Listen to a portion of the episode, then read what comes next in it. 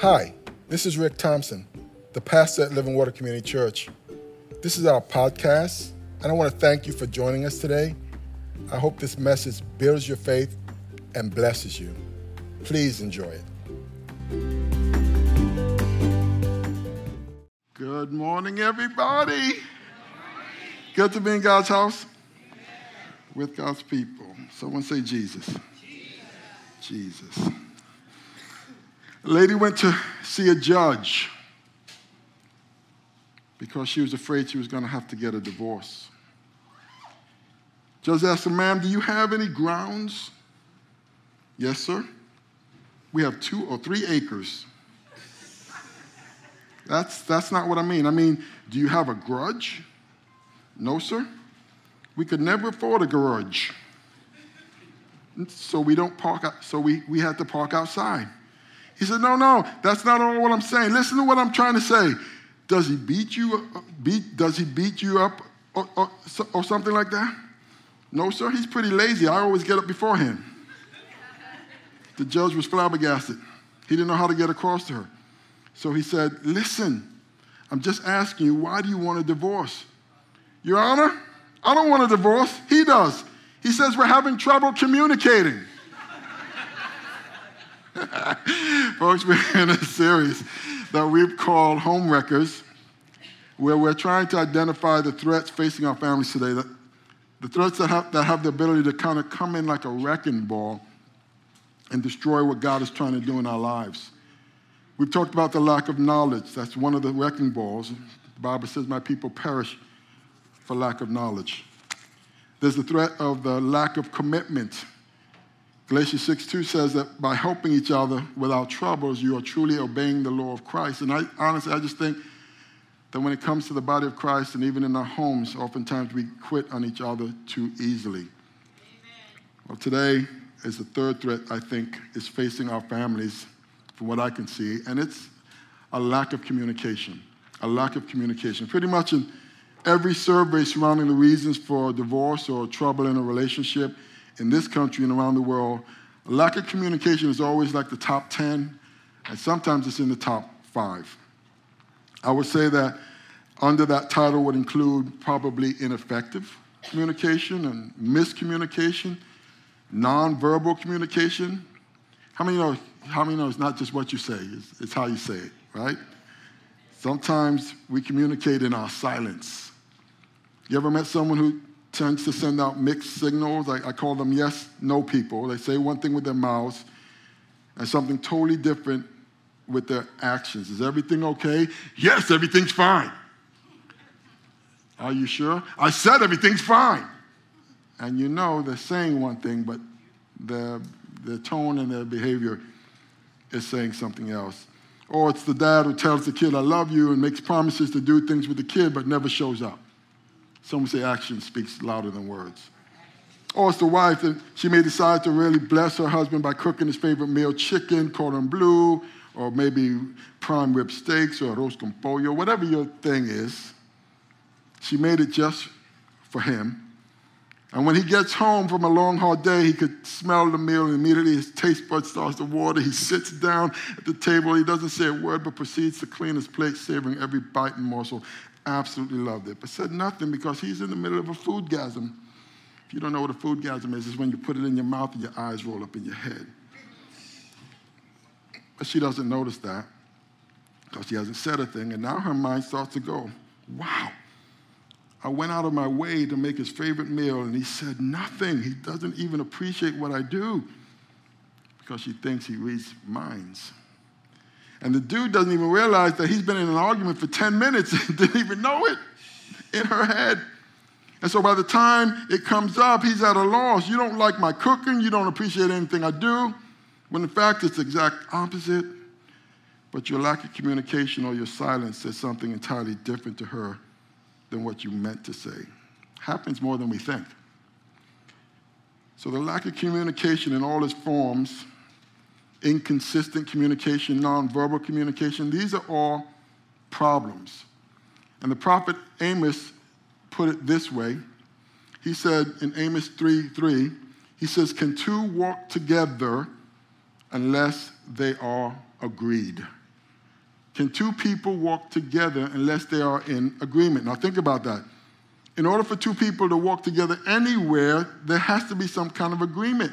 Even down to the McDonald's down the street, you have to coordinate with your thoughts and your actions. You need to agree in order for you to get there. I will meet you at this time or at that time. I will take this road or that road. This must be, there's got to be open communication, whether it's here or if we're, we're going to Washington, D.C. Two people have to agree and communicate openly. And so, if that's true about going to the McDonald's, how many know it's even more true about communicating effectively in our relationships? And so this morning I'm going to give you six keys to good communication. And within that six keys, I'm going to give you six no-nos, six things that will absolutely bring a wrecking ball to your relationship if you use these techniques in your communication style. The six keys to good communication. Communica- uh, key number one someone say, timing is everything. Timing is everything. We take a look at this picture. How many know that this is not an appropriate time to take a selfie? Where is she? How about this next one? This poor guy.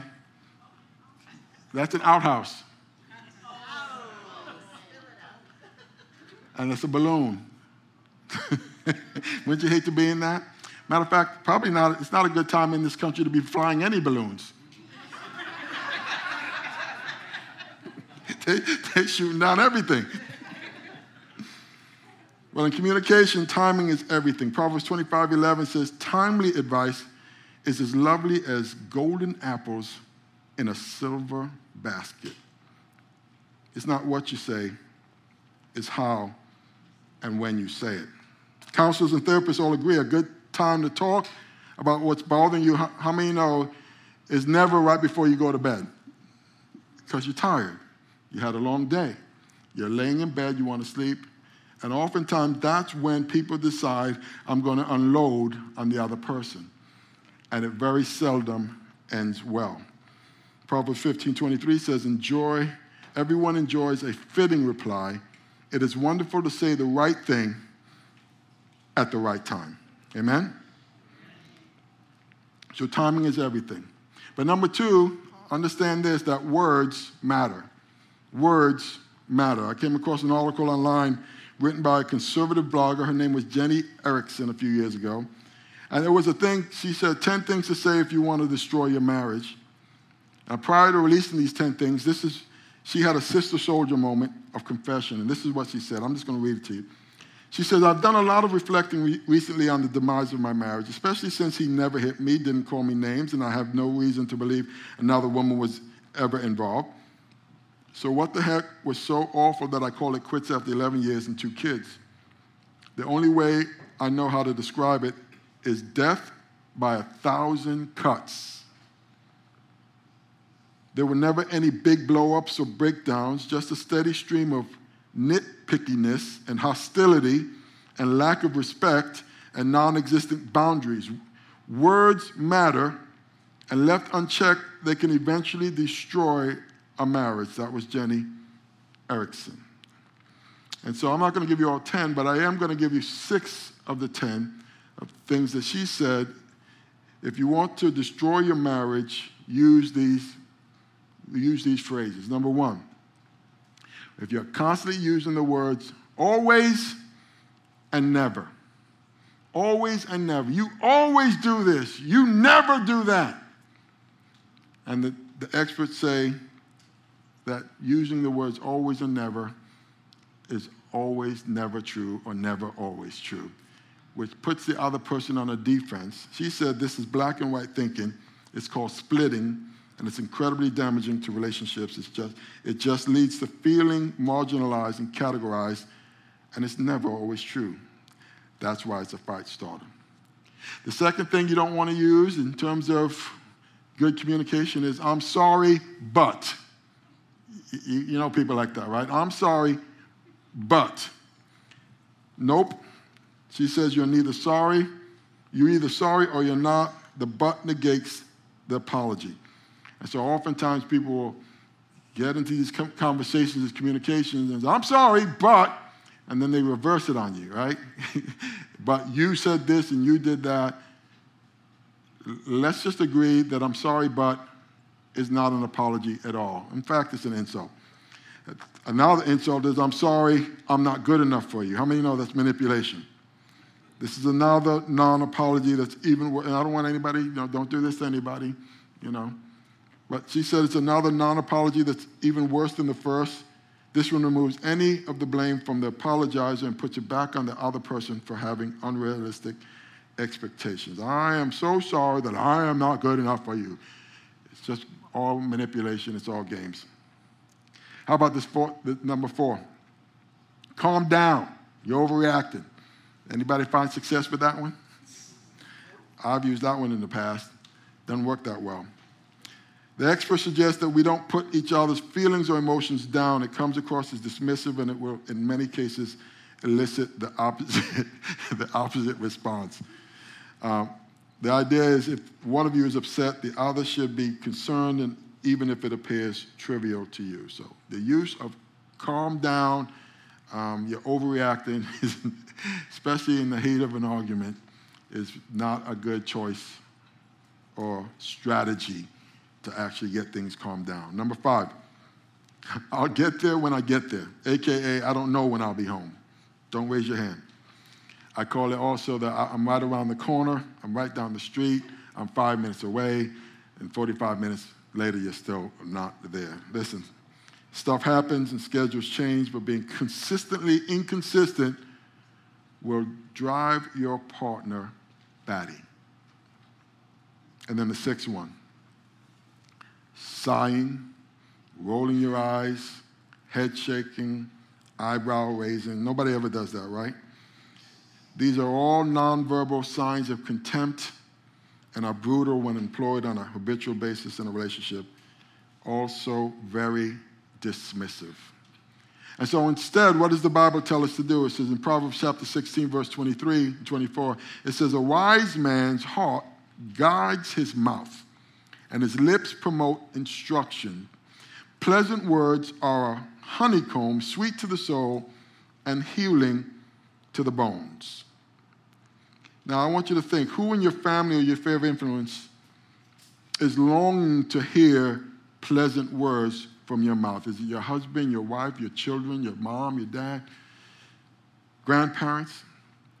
The people that God has put in your sphere of influence who desperately need encouraging words coming from you rather than put downs. I, I, I have a woman that's been calling me for counseling. She's 35 years old, totally devastated to this day because the constant barrage of criticism and insults that are coming from her parents. 35. And she's, having, she's struggling with even thoughts of suicide because it has, it has slammed so badly into her psyche. They say sticks and stones will break your bones, but names could never harm you. That's a lie. Sticks and stones could break your bones, and names could break your spirits. Be careful of the things that you're saying. We all have opportunities when we can speak pleasant words. But have you ever noticed that when those opportunities come, oftentimes they pass just as quickly as they come? I mean, have you ever thought to yourself, should I have said this or should I have not said that? And you didn't do it or you did, like the husband with the meal, and now the moment has passed? We all should be looking for opportunities especially with each other, to speak pleasant words of encouragement to our husbands and our wives. My wife takes the opportunity whenever she's listening to my message at the end of the service, even if I know if I bomb, she tells me, she says, Babe, you did great. And you know what that does in my spirit? It just lifts me up. I'm like, because she's my number one person that I care about and what she thinks. And she, she's sure to tell me that I did all right. But who else needs to hear that they did great today? or, or some word of encouragement from you, your children, your neighbors, your friends, your coworkers, even employers and employees, this works for because words matter. And pleasant words, the Bible says, are like honeycombs, sweet to the soul and healing to the bones. Now, conversely, my two oldest, they have children now of their own. And it tickles my wife and I when we, when we hear our kids tell their kids the same things we told them when they were small and wanting something. You know how the kids do? They, they, when they want something, they point and they pout and they cry. And what do you tell them? Use your words. Use your words rather than pointing and pouting and crying. Folks, that's something we could all stick with throughout our lives because pointing and pouting and crying are age appropriate for children only. It's getting quiet in here. And silence can easily be misinterpreted. It's not a good communication strategy. Yet I know a lot of people apply the silent treatment. They put people in bubbles when they're annoyed with them, and they ignore them. They literally walk right by them. They won't even give them eye contact, won't say a word. That is childish. It's childish. Now, listen to me. Your spouse cannot read your minds or your children or the people around you. But Pastor Rick, I don't think they even care. I don't think she cares. I don't think he cares. Listen, maybe they do, maybe they don't, but what they won't be able to say is they have no idea what's wrong with you because you're walking around giving people a silent treatment. If I'm asking you what's wrong, nothing, nothing's wrong. And I know obviously something is wrong. And now you put me in the position of mind reader. Pastor Rick cannot read minds. Neither can any of you. And so now what you do is you interpret, you know, and a lot of times you, you, you, you interpret and you may get it wrong. Use your words, and may I suggest that when you do, make them pleasant. Timing is everything. Your words matter. Let me give you number three. Think before you speak. Think before you speak. Proverbs 29 11. Fools give full vent to their rage, but the wise bring calm in the end. Turn to your neighbor and say, Don't be foolish. Fools give full vent to your rage, but the wise bring calm in the end. How many know we don't have to verbalize everything that comes in our mind? right? And I always tell people, you know, I was really, you understand, I'm just giving them a piece of my mind. Be careful. What do I always say? You, you, you might need that piece one day. Proverbs 15, 7 says, Only the wise can give good advice. Fools cannot. And, and that's the problem today. Everybody thinks that they speak from Sinai. You know what that means? Who, who's the person we know spoke from Sinai? God and Moses, right? And everyone thinks that their opinion is the most important opinion in the room. And the truth of the matter is, it isn't. As the world is going, people truly think their words are gospel truth. And, but if it doesn't line up with biblical counsel, it's most likely just foolish advice. Not all advice is good advice. But the good news is that if you're not considered wise today, you can be tomorrow. You can be tomorrow. And this is how James tells us in James 1:5. He says, If any of you lacks wisdom, he should do what? Ask Oprah, Dr. Phil, the psychiatrist. Come on, somebody. Ask who? If any of you lacks wisdom, he should ask God who gives generously to all. Now, watch this, I love this, without finding fault, and it will be given to you. In other words, sometimes people don't go to other people for advice because you think it's a dumb question and you know you don't want to be judged and so you keep it to yourself and you don't ask for counsel well the bible says you can bring it to god and guess what he's not he's not sitting up there saying, You big dummy, you didn't ask. He's saying, Good, good for you. That's very smart. That's very wise of you asking without finding fault. And I don't care if it's something you messed up on. He says, I'm not throwing stones. I blew it, Daddy, today. I, I, I said something I shouldn't have. What should I have done? Yeah, you did, but, but this is what I suggest next time you do. The Bible says, if you lack wisdom, bring it to God. Now, let me just say, as wise as you think you may be, if you're not yet bringing it to God and obeying what He says in situations and circumstances, you're not as wise as you could be. Come on, somebody. My wife used to work for uh, uh, um, uh, what do he call himself? A marriage and family counselor. I shared this before. And he, only to find out, that was his profession, that he was divorced like four or five times. I'm trying to figure out who, what marriage and family advice is this dude giving?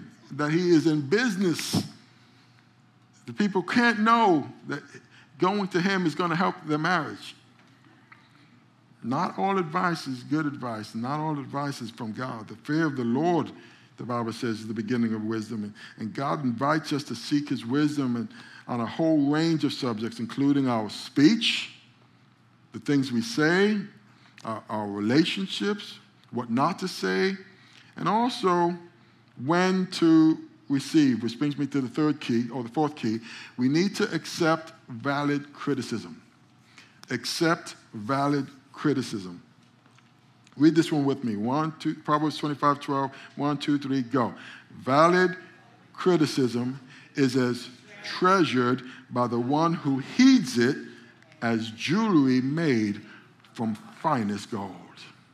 Valid criticism is as treasured by the one who heeds it as jewelry made from finest gold. Listen to me. Thinking before we speak, the Bible says, is wisdom, but so is receiving valid criticism. The Bible literally says it's as treasured as the one who heeds it as, as jewelry made from finest gold. Now, what's the difference between, let's say, costume jewelry and real, real gold or, or, or gems? Help, help, me out, somebody. What's the difference? Value. It's value. It's value. We, we don't lock up costume jewelry generally or insure it against loss. Why? Because it's, it's easily replaceable, right? Unless it's got some kind of sentimental attachment to it you know, you're not going to have a problem if you lost it or if it broke. But, but if, you, if, if, it was some piece of gold, the other day I went to, the, to Publix to go, to go shopping.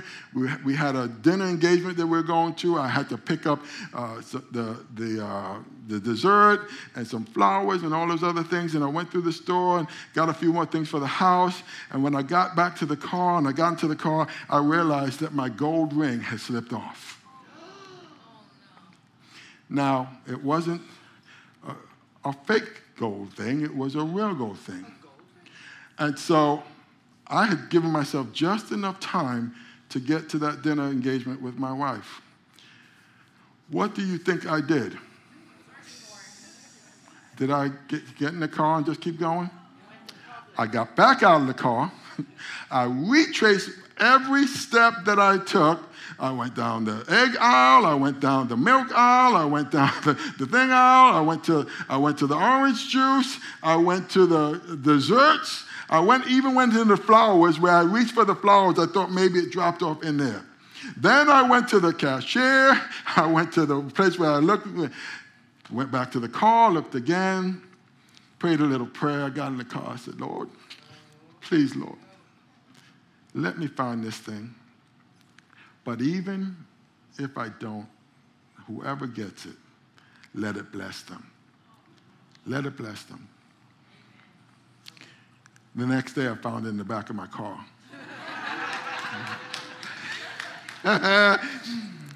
but my point is simple. Listen, would I have gone through all that for costume jewelry? No. It, was the value.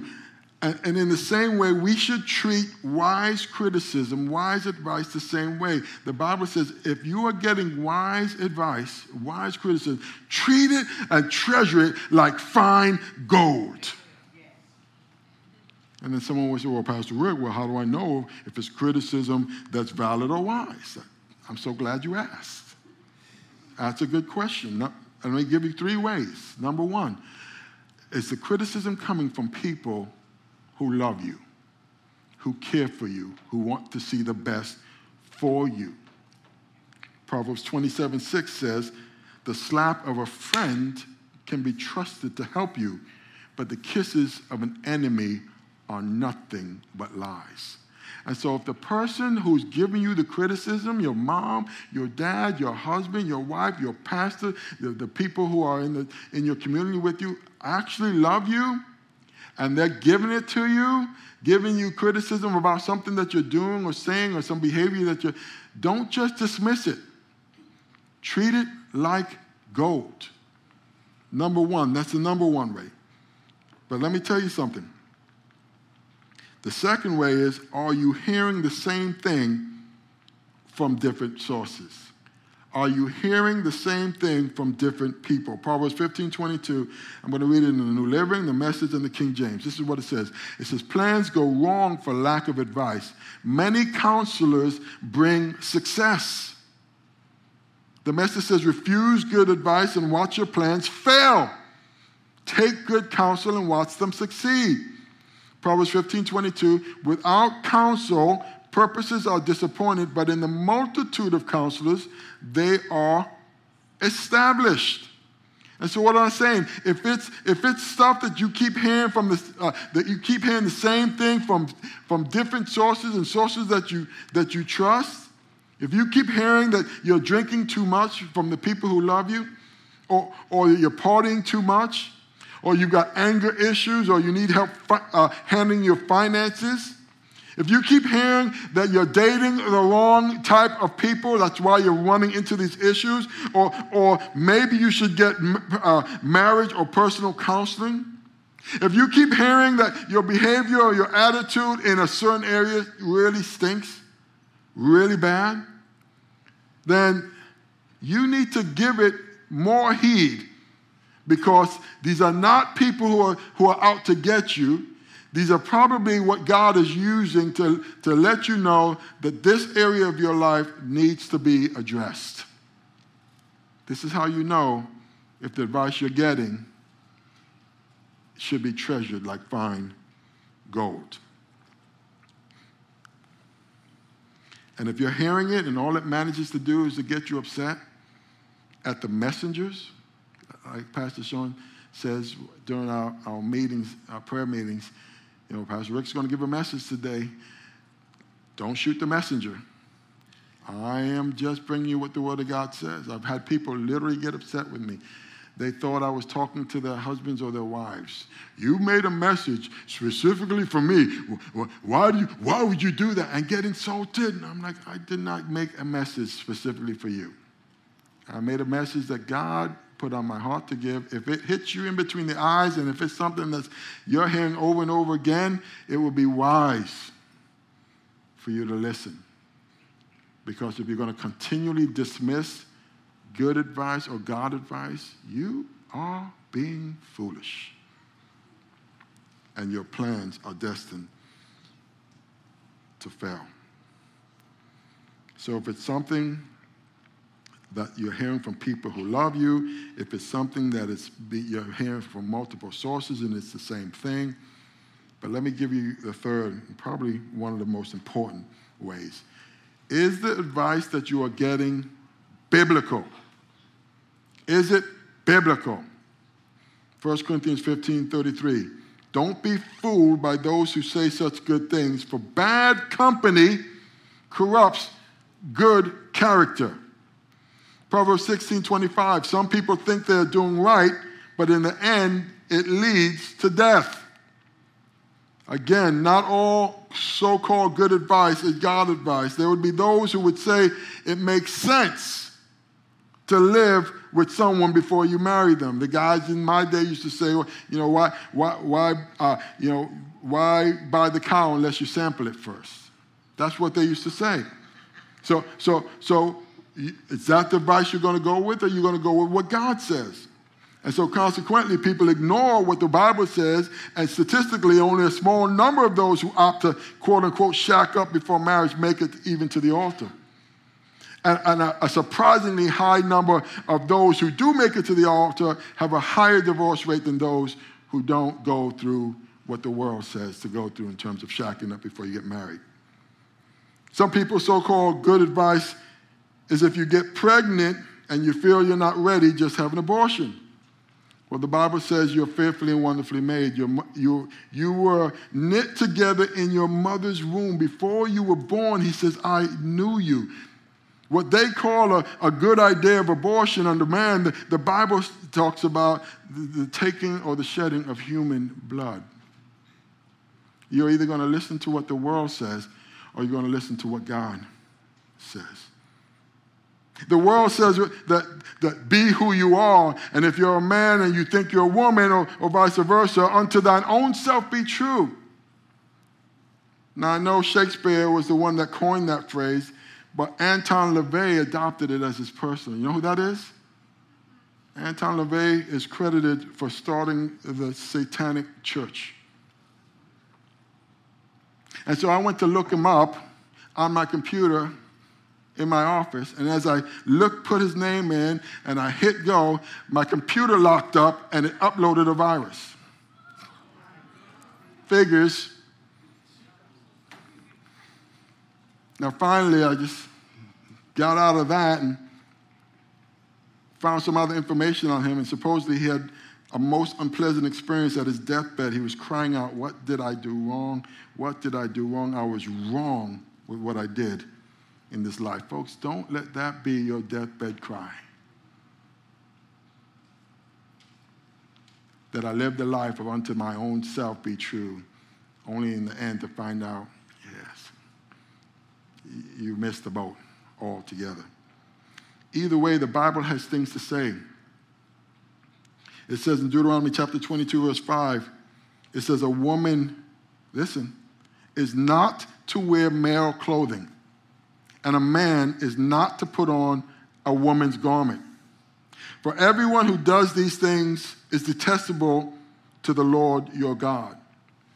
But what has society does? Society has normalized the putting on of things that the Bible calls detestable. Listen to me.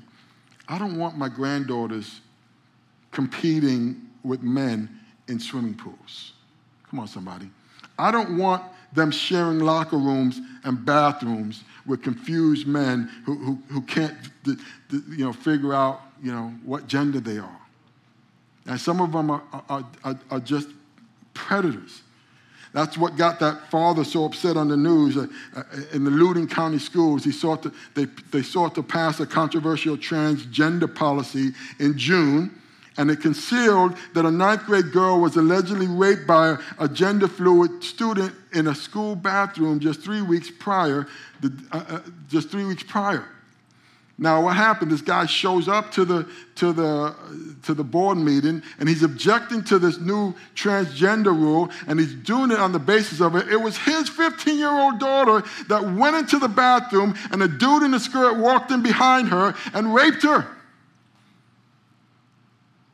and they uh, put the hush on it like nothing happened. In June, LCPS lectured the public for worrying about a, a red herring, saying that the district had zero bathroom assaults on record and it quietly transferred the boy, the same boy charged in the, in the May 28th assault, to a new school. And on October 6th, he was arrested for a new sex assault inside a classroom uh, uh, uh again at a different school because they're pushing all this nonsense and it's creating unsafe environments for our teenage girls. Understand what's going on. They've rejected the word of the Lord, they've embraced perversion, and your children and your grandchildren have become the guinea pigs. And if you object, like this father did, they arrested him, and this government labeled the parents who objected, they labeled them domestic terrorists. I was going through social media, and they had another kid in high school get arrested because he said there are only two genders. Arrested. And so on that same news report, I wrote, there are only two genders and I got flagged.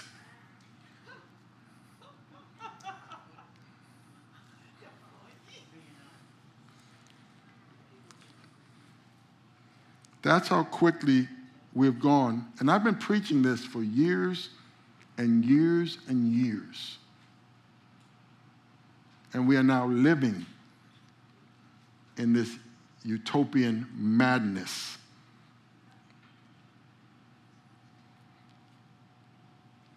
That's how quickly we've gone from the sublime to the ridiculous when we remove the standards of God's word from our society.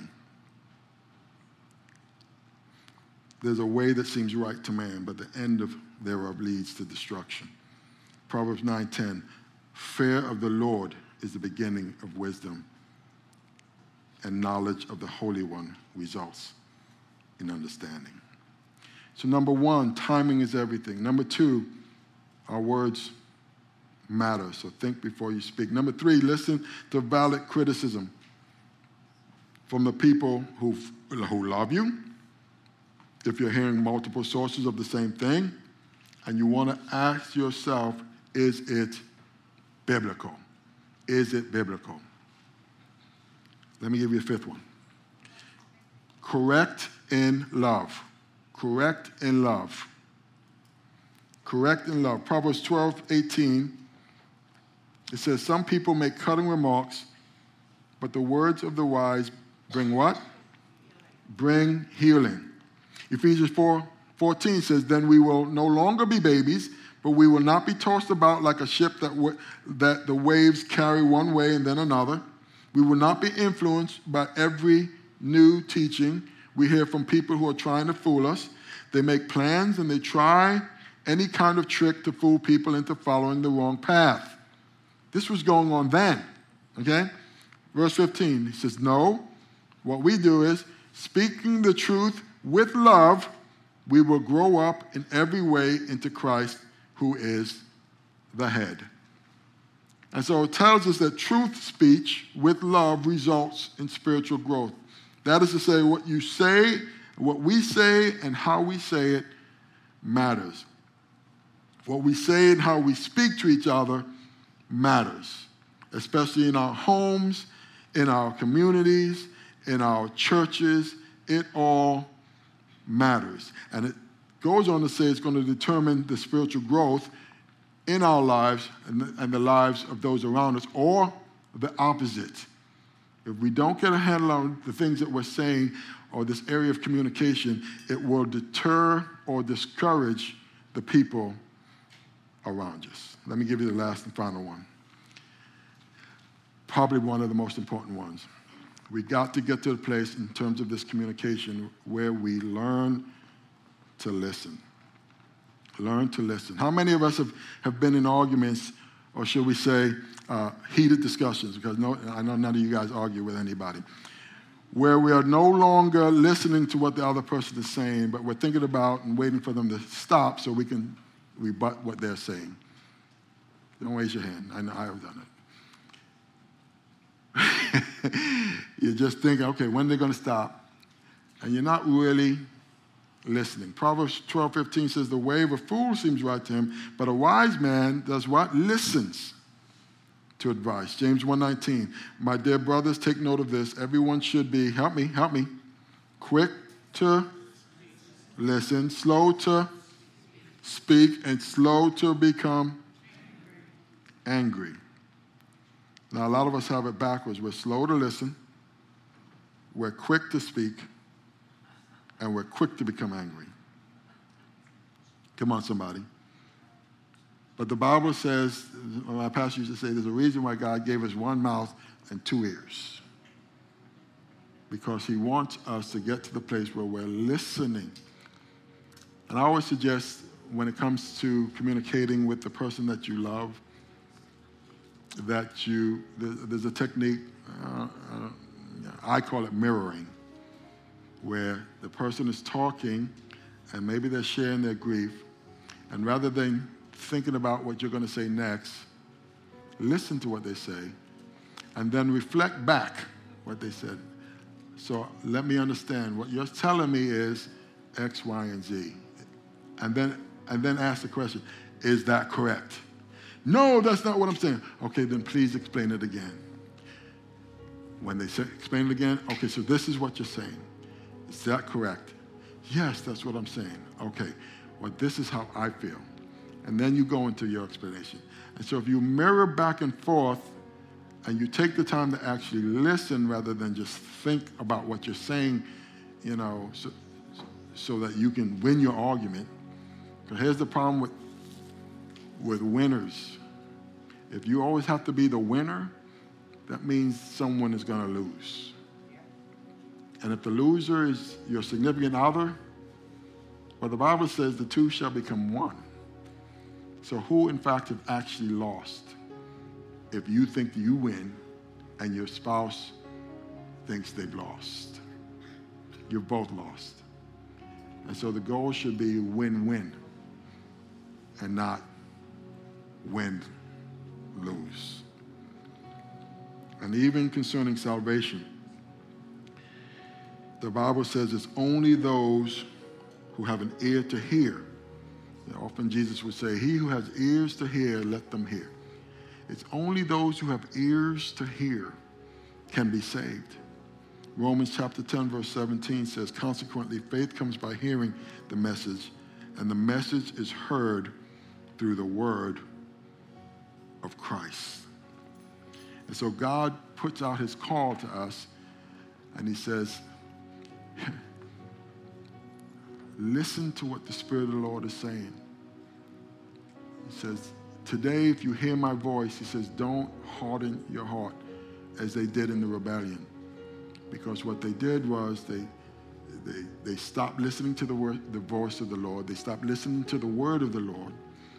And I personally believe that God is always talking. It's not an issue of is God talking. I, I always believe, firmly believe, it's, it's an issue of us not listening. And, and, and, and the scripture rightly diagnoses the problem. He says what happens when you continually shut down the voice of the Lord, there's a, there's a callousness that comes over your heart. Your heart literally becomes harder. And it's not that God is not calling you or talking to you or giving you instructions. It's just that you're not listening. I heard a, a lady give a testimony the other day, and she gave a testimony about how she was going down the street in a, with the, in a car with her um, with her family member. And all of a sudden she hears, and, and the plan was to turn right on such and such a street.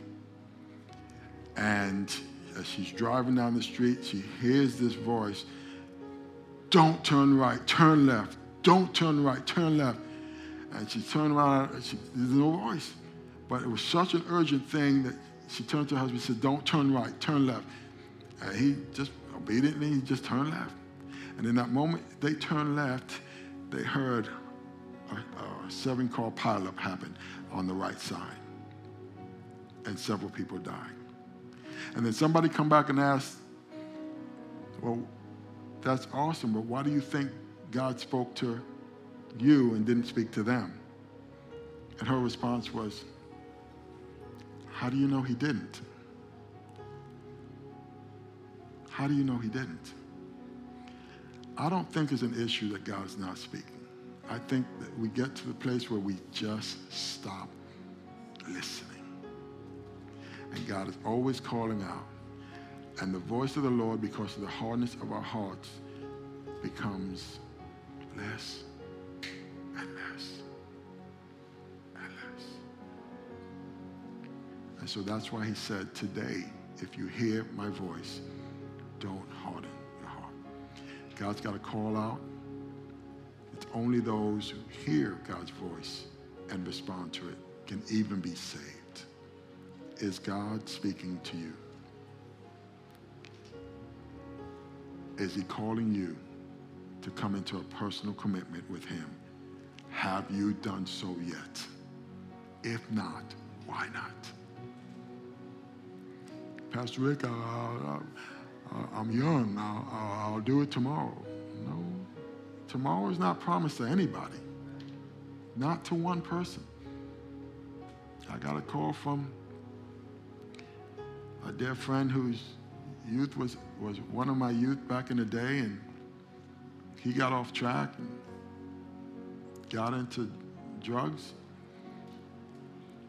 Beginning of the year, we were praying for him in the, in the small group Bible study got hit by a car, two cars.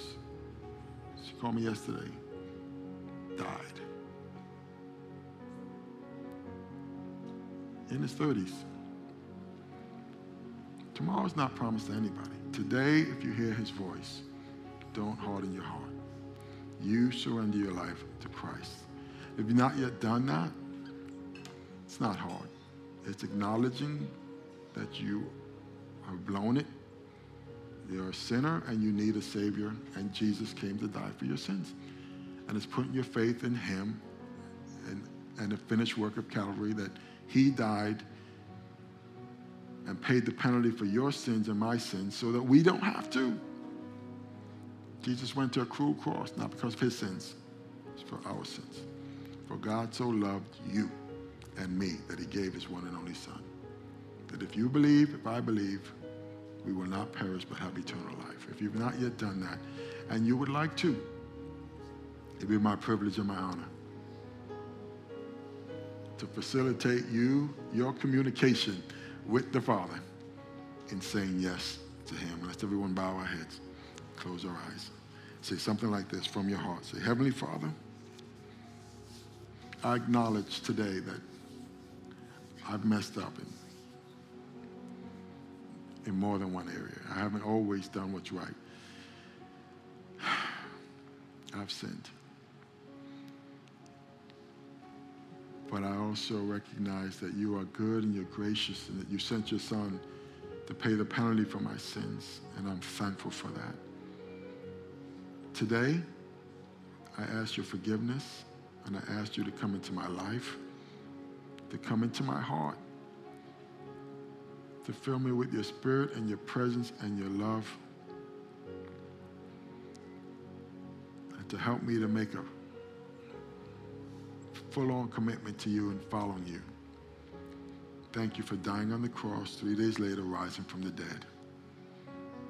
And because you live, I shall live as well.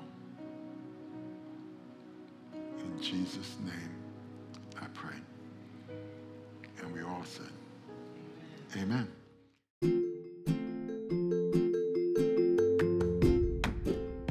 Thank you so very much for listening to this message.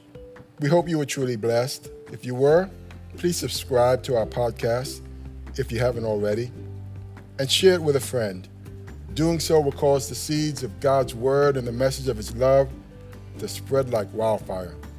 So thanks again for partnering with us in this important way. Stay thirsty for Christ, my friends, until the whole world hears. God bless.